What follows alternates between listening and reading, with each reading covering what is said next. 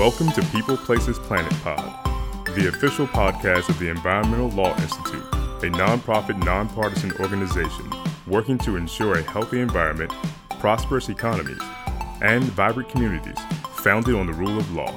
Welcome to this week's episode of the People, Places, Planet podcast. My name is Georgia Ray, and I am your host. Today, I am joined by two water quality experts from Southern California who are both working on pressing drinking water issues in LA County regarding tap water contamination and tap water mistrust.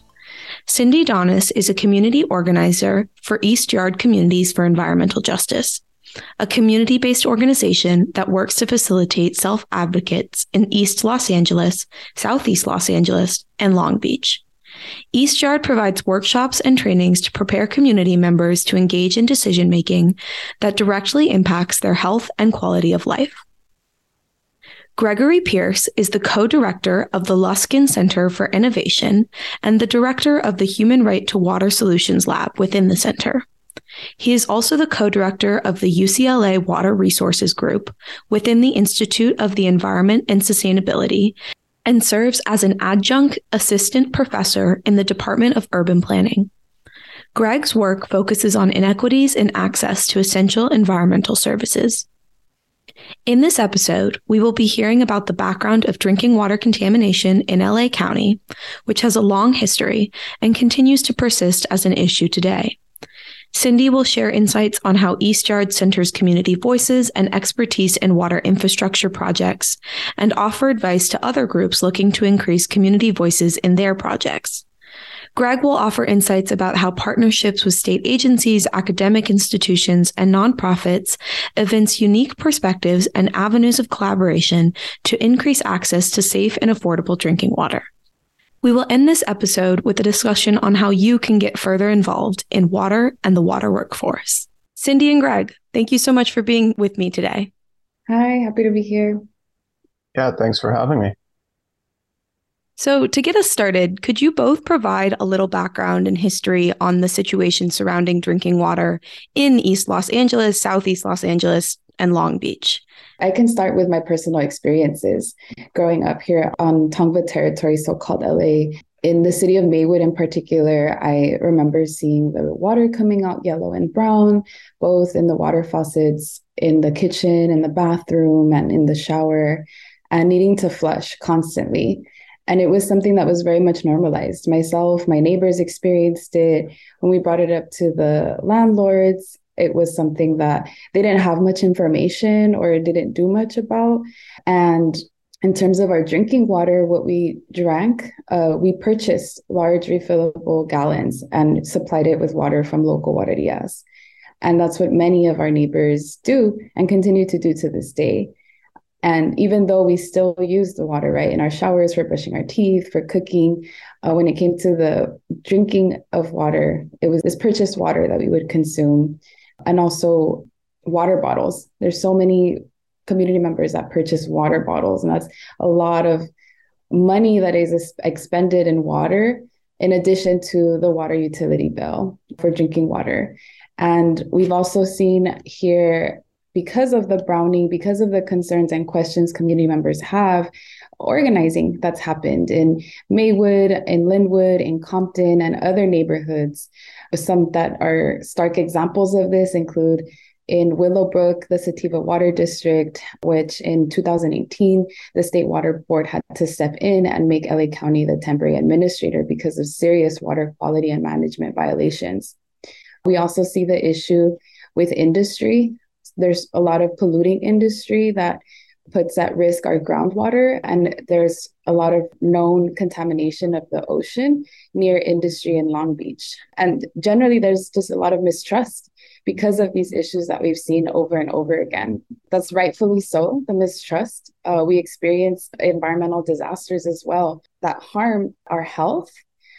And with outright consent from government agencies, we see it in our soil, we see it in our air pollution and monitoring, and so when it came to water, we asked ourselves how different can our management and care be for water when the main goal in terms of the water management has been to generate profit and not really provide good quality water to communities. Yeah, well, I, I think Cindy covered it really well. And certainly I can't add to the lived experience she shared. I will add just a little bit to give context that when we're talking about East Los Angeles, Southeast Los Angeles, and to an extent, Long Beach, one thing to keep in mind is that you have a lot of different water systems serving those areas.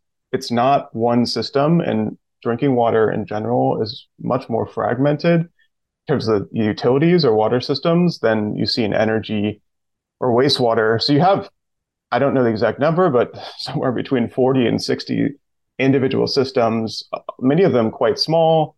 Some are public, some are private, some are quasi public, and, and they frankly have very different interests and capabilities to provide safe water in the first place. And then, as Cindy said, I mean, there's a lot of different issues in terms of water quality and affordability in the region.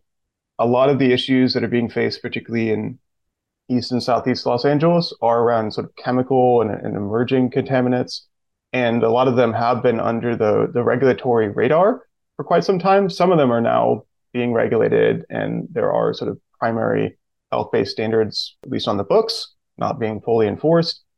But in other cases, a lot of the issues are still classified legally as quote unquote secondary, but really affect what's coming out of people's taps. And people don't trust the water because, as, as Cindy mentioned, you know, it's discolored, tastes bad, smells bad.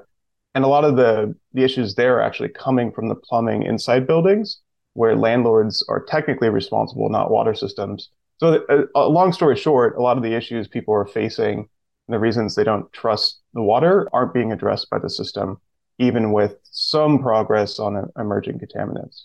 I'm glad you got into the trust issues a little bit there. I know we'll touch on that more as the episode continues here. But first, Cindy, I wanted to turn back to you to talk about some of the most pressing water issues that the community itself faces right now and how you and East Yard continue to ensure that community voices are included when addressing these issues.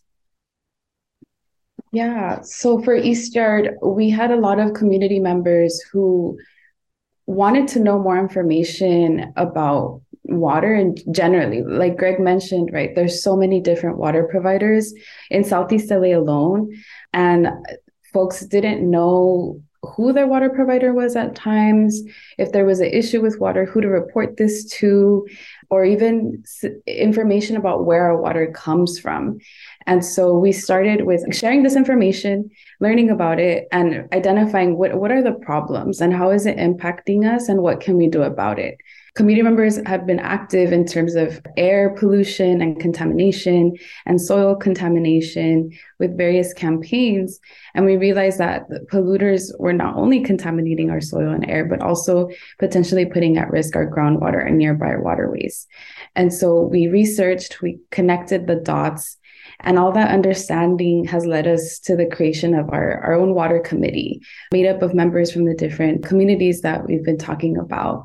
We started that committee in 2022 officially, and we learned about where water comes from, that 60% of the water uh, that we have here in our neighborhoods is actually some say imported. We've learned to identify this as stolen from other areas through the California, Colorado, and LA aqueduct. And this colonial project and management of water continues to harm Indigenous peoples in their respective neighborhoods and communities, as well as the animals and the ecology and land that depend on that water. And so, knowing this now, we have such a sharper understanding about the need of advocating for safe, clean water here with a deeper emphasis about it being local. This means advocating for local infrastructure projects that includes us at the seed thought of the project, that includes and respects local native tribes, and that can eliminate the need for the aqueducts and address our concerns with water quality as well. If I can follow up on what you just said, it sounds like you've been pretty successful in doing this type of advocacy work, but I know there's a steep learning curve there. So, what kind of challenges have you had to overcome to establish these programs and campaigns? And what advice can you offer to other environmental advocacy groups trying to do this same work? The first challenge was making sense of all the information. There are so many different water agencies and water providers and different hierarchies.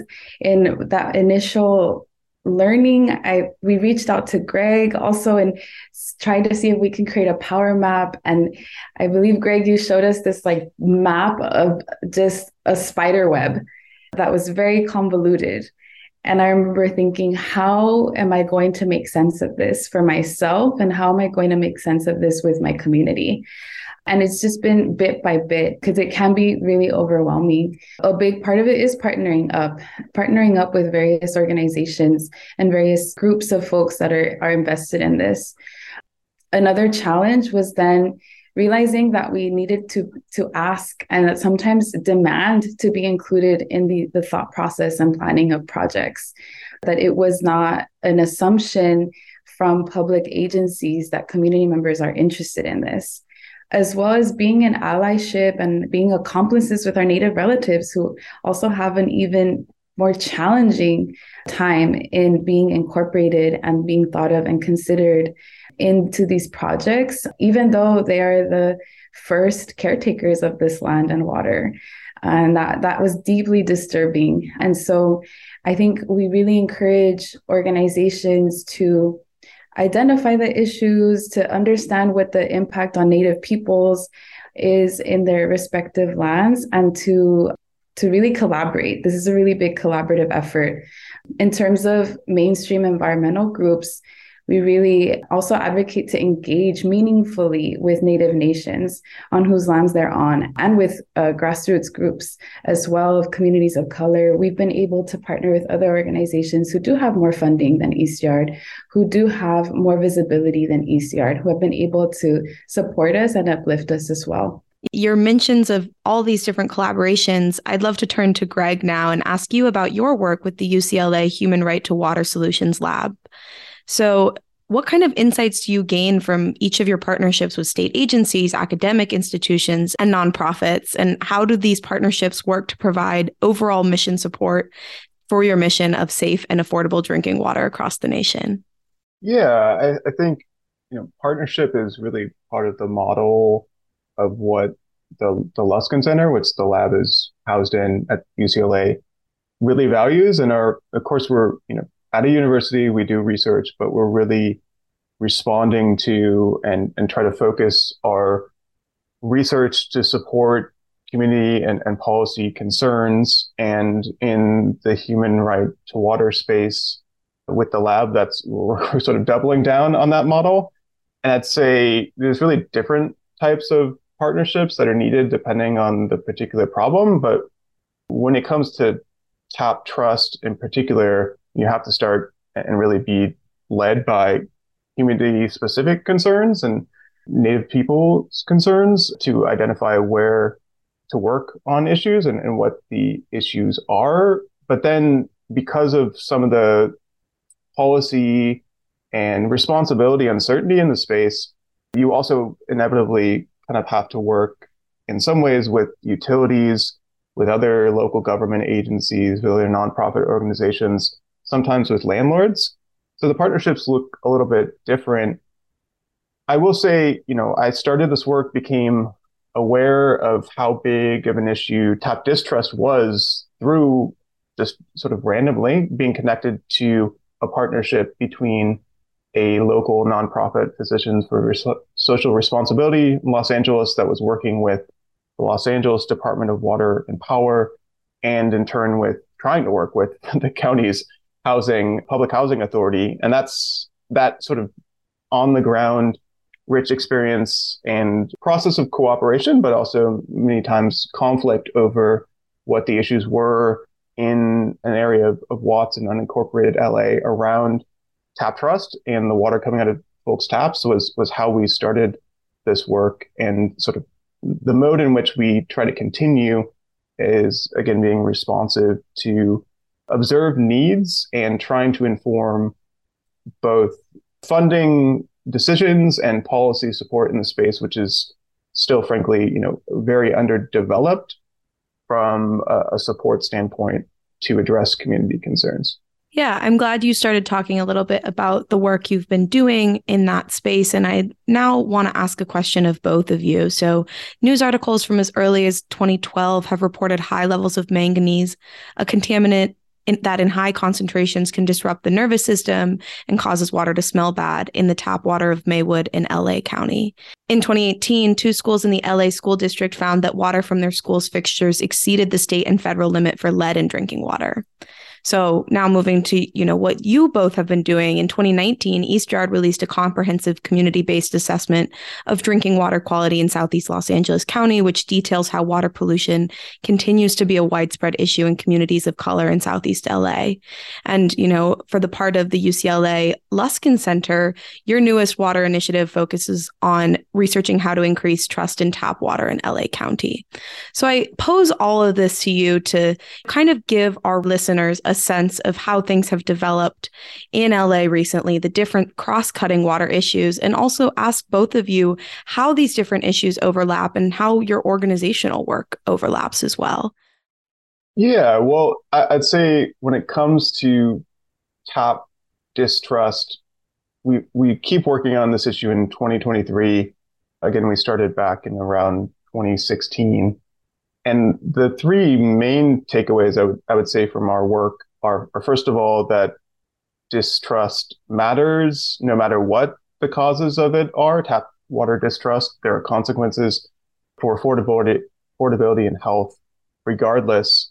The second is that in each case, unfortunately, there's no easy answer, and you have to investigate between six and eight, probably more, different reasons or combinations of reasons that people may not trust their tap water. And that can be, of course, based on current experience. And, and again, a lot of the experience out of the tap that isn't reflected in regulatory official drinking water quality results. It can also be based on past experience or experience of relatives or friends. And I will say, you know, having one bad or, or several bad experiences can turn people off from the tap for, for life in, in some cases.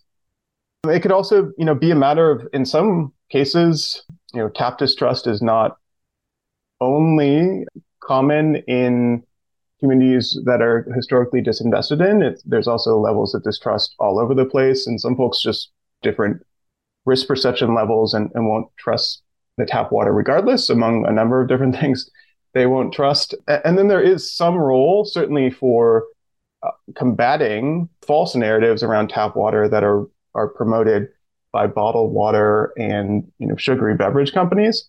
And I think the final lesson that I do really want to stress that we've learned throughout our work is that you can't just provide information about tap water. Certainly, you can't just provide information in the way that utilities are used to doing. That information is both too complicated, too bland, too boring, and it really doesn't you know, combat some of the false narratives that are out there about tap water in some cases. And I think we've also found that the way that information is communicated is probably just as important as the actual technical nature of the information.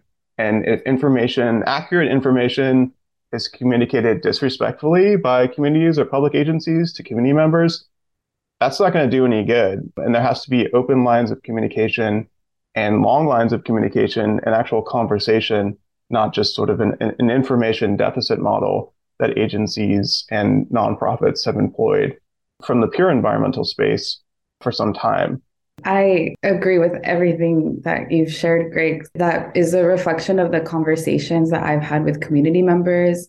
And in terms of uh, the research that we were able to do in 2019, it confirmed the overburden that community members have, both in the pollution, but then in the role that community members have in understanding this information. And it's because of what you shared. When information is communicated to community members, it's done in a letter, right? Thinking of the reports that water providers are mandated to provide. And it's information that members can't read or can't digest or fully understand. There's no continuation or conversation on that information. Additionally, some of the pollutants that we saw on these limited water samples that we were able to collect in 2019 did show high levels of lead, which is really concerning, particularly for community members in the east side and in Southeast LA, because we were already exposed to lead through air contamination from the company Exide a battery recycling facility that we were able to shut down. But however, our ongoing cleanup process, because there's so much lead and arsenic in the soil. And this all layered into the need of stronger regulations for drinking water safety levels that can actually match public health goals. We learned that very clearly that our regulations don't necessarily match public health goals. And for communities that are overburdened, that's a huge risk and a scary thing that we're exposed to these pollutants potentially in multiple ways. But I think the largest takeaway for us in terms of our research that we were able to conduct is the importance of community science. When community members are part of the process and conducting the research themselves, learning how to read and decipher the data and understanding, it's really powerful. And it can be the bridge builder for trust amongst different participants from like community members, agencies, and public water providers. However, funding was limited for that project. And East Yard and other organizations are currently brainstorming a county-wide tap water testing program. And the hope is to expand on this research that we were able to do, and other organizations have also been able to do at a small scale to also narrow down and pinpoint where the issues are at. Because we also have seen that if it's a landlord and it's the property owner, there's a point of fingers to then the water provider to then a point of fingers of the regulations and this constant lack of accountability and hopefully with a county-wide tap water testing program that can narrow down and is holistic enough it can narrow down and identify uh, key solutions so, from both your answers, it seems like there's almost two issues at play here. There is the tap water that is actually contaminated and the work being done to catalog those issues and, and clean up that water. And then there's these issues that, Greg, you've been working on of tap water mistrust originating from aesthetic but not harmful plumbing issues. So, Greg, could you explain a little bit of this difference and maybe the gap in perception on tap water? Sure. And I'd start with that there's actually, well, there, there's, there's no way to define what's safe versus unsafe, healthy versus unhealthy. That's crystal clear. And certainly that everyone will agree on. There's just not a way.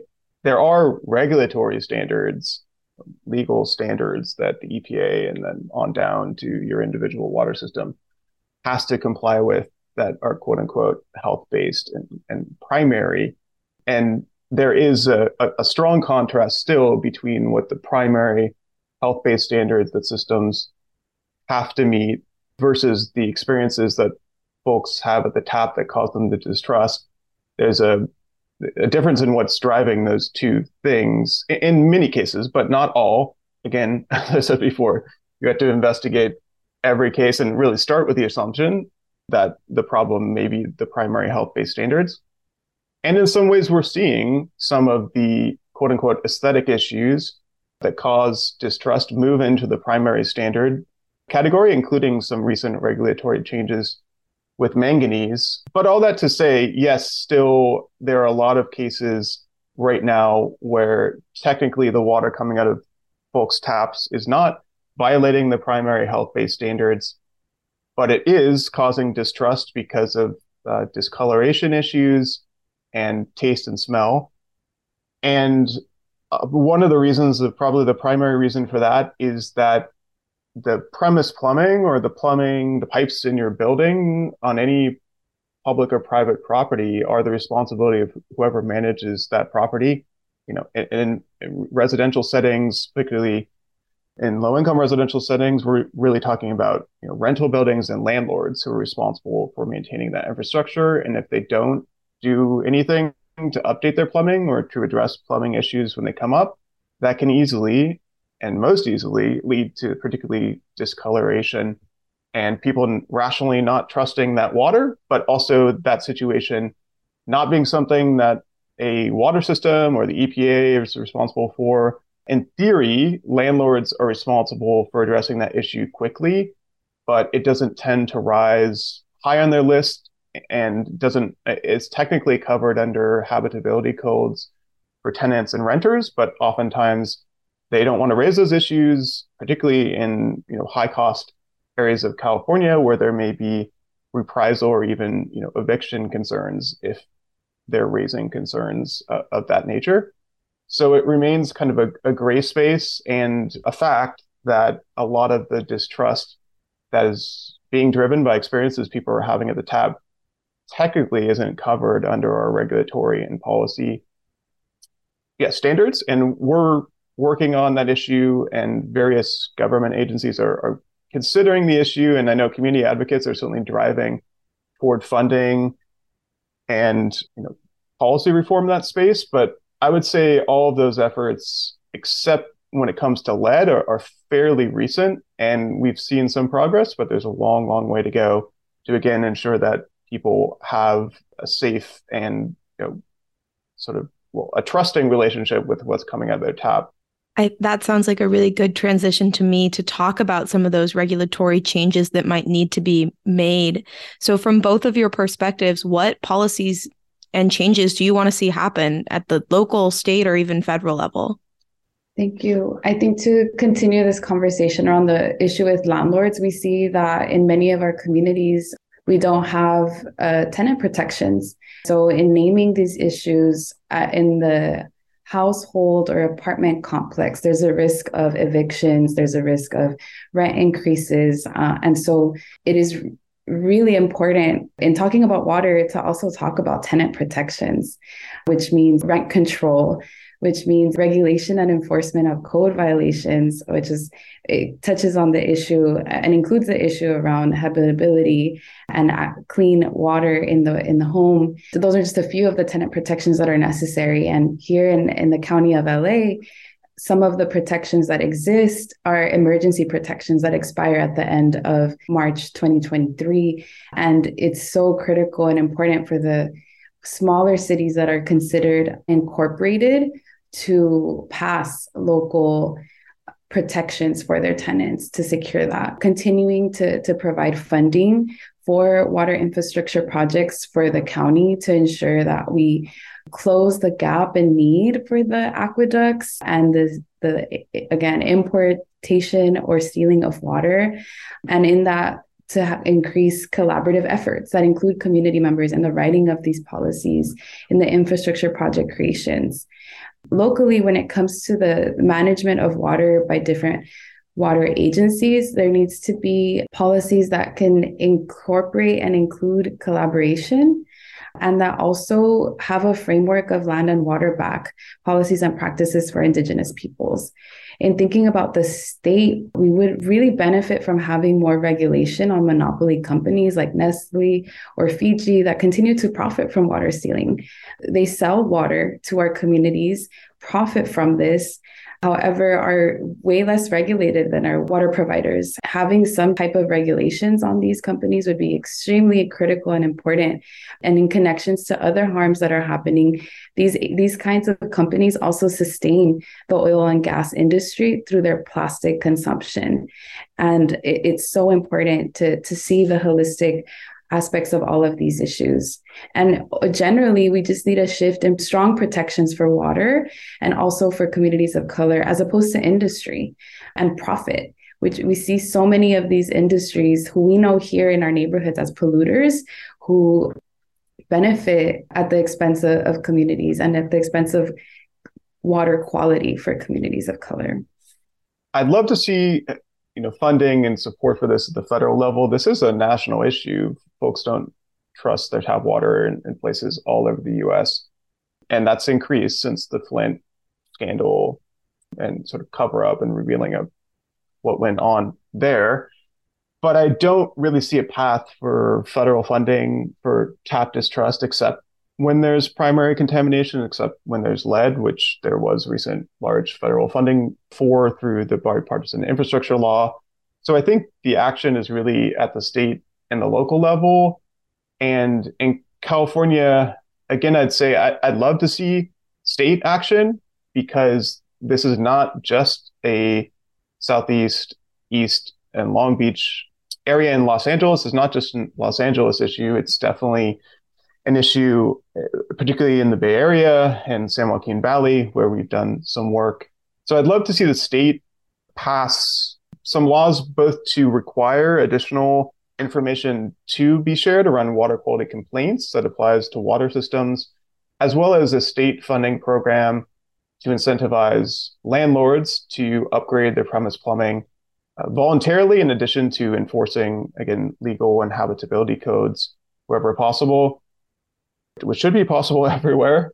And, and as Cindy noted, we're seeing sort of the rollback of some of the existing protections over the next few months uh, in 2023 from COVID. So we need to see enhanced support and protections broadly for housing affordability. But then at the local level and the county level, I do think in Los Angeles, we are seeing some potential progress, and we'll see more progress from the potential countywide testing effort that Cindy mentioned, particularly around uh, funding for infrastructure upgrades, again, premise plumbing upgrades, and incentive program for landlords, as well as real enforcement at the county and city levels of housing codes. That's more possible in, in practice than at the state level.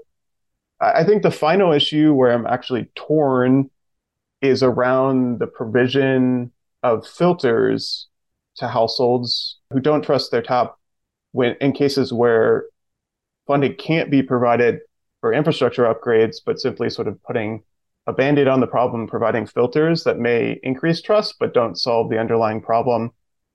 I think that that's a controversial topic, and I'm I'm curious what what Cindy would would think on that.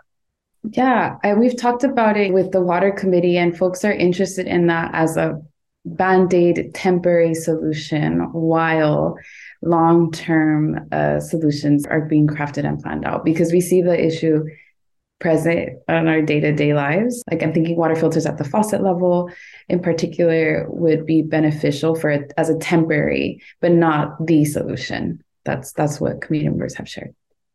And I want to move to a question about kind of how your two organizations overlap. I know you have worked in maybe not together, but in parallel in the past, maybe together. And what sort of insights have you gained from one another, whether in that past work or even in this podcast episode? Academic institutions can play a huge role in supporting grassroots organizations like East-Yard. And the research at the Luskin Center and resources at the Luskin Center have really helped East-Yard build our, our understanding, our framework, and with data and research. We don't always have all the time to to do the research ourselves or we don't have a paid team member that is focused solely on research and being able to collaborate with the Luskin Center and, and read through the reports and data that they're able to, to come out with is, is super helpful. The best way to learn about where we should be working is from community-based organizations like East-Yards, and we have learned from them on, on several occasions, you know, where the concerns are and, and what the focus should be because we this isn't information you can get anywhere but directly from lived experience. And otherwise, I mean, I think there's a number of ways in which we learn from East-Yards. And I would say, including some of their past tap water testing and advocacy efforts over the last seven to 10 years. And I even learned some things today that I didn't know on the podcast, including around the committee that was formed in 2022. And I've heard a little bit about the potential county wide tap testing effort, but excited to you know, support and, and potentially partner on advancing that effort. Our work at the Luskin Center, we try to respond to and support efforts around environmental justice and environmental climate policy more broadly that are coming from communities and, and policymakers. So East-Yards is a big part of who we want to hear from all the time in Los Angeles, and particularly around this tap trust issue.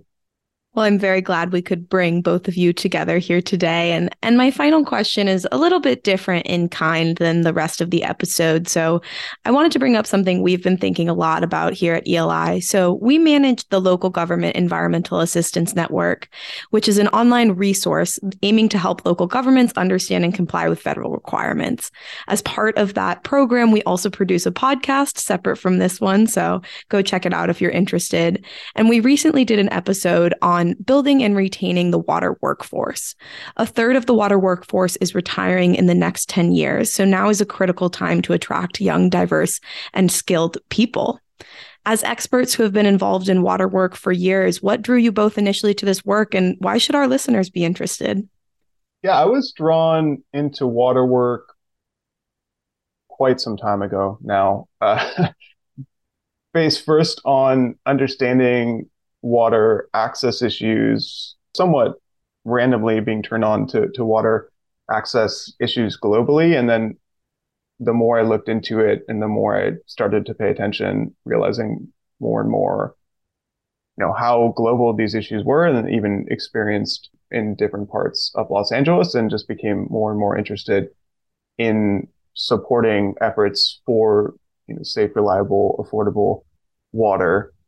I would say to people who may be considering their careers, first of all, you know, start with what I don't mean to give a cliche, but water is life. Water is essential, and it's super important work and and work that we, in some ways we're fighting an uphill battle on because of climate change in particular. So we just need people for the importance of the work. It's also, I would say, really interesting and fascinating. It can be also be a frustrating space, but there's so much history and a lot of it's bad history around colonialism and disinvestment that Cindy's mentioned throughout the podcast. But it's a fascinating space to work in and it relates to a lot of broader social issues for sure. It's not just a technical issue. Then, more, I suppose, practically, water jobs are pretty stable jobs. We're always, again, going to need water. There are a lot of folks retiring from the water sector. So if you're looking for something stable in terms of employment, I think it's a good way to look. And so if you're looking for something, again, that's very important, interesting, and can help pay the bills, I'd encourage you to consider a career in local water. For myself, uh, I water is something I need, right? We all need to live, and bodies of water, in particular, like the LA River, help me in my reflections and my mental health uh, and my relationship building with friends and family. The LA River holds a very special place in my life, and it was after realizing my personal appreciation and gratitude for water that I started thinking more critically about my experiences in terms of access to clean water and even the LA River, thinking of why does it look the way it looks in my neighborhood? Why is it extremely concretized? How did it get there? And, and asking these critical questions for myself and for my community and thinking larger uh, uh, than myself. And that brought me to other community members who also had these questions, who were also curious. And I've stayed engaged because there's so many historical harms that now that I know them, I feel a heavy responsibility to address and advocate on some of those parts that Greg mentioned, right? That aren't the the best parts or the most frustrating parts. But in building community around water, in relation to water and connected to water, it's also some of the most joyful experiences that I've had. This is a big shout out to the water committee and also to Paola, who organizes uh, Around Water with me, the Yard team.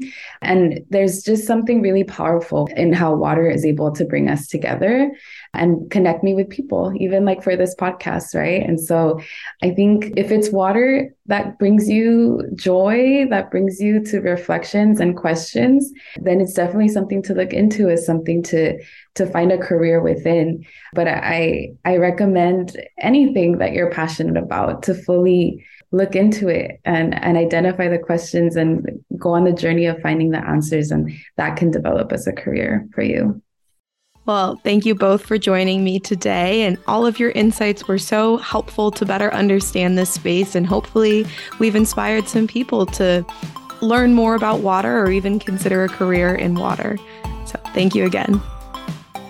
Thanks for having us. Thank you. Thank you for tuning in to People Places Planet Pod, brought to you by the Environmental Law Institute. We would like to hear from you. So please send us your questions, comments, and ideas to podcast at eli.org. And if you're interested in learning more about our work, attending one of our events, reading our publications, or becoming a member, please visit our website at www.eli.org.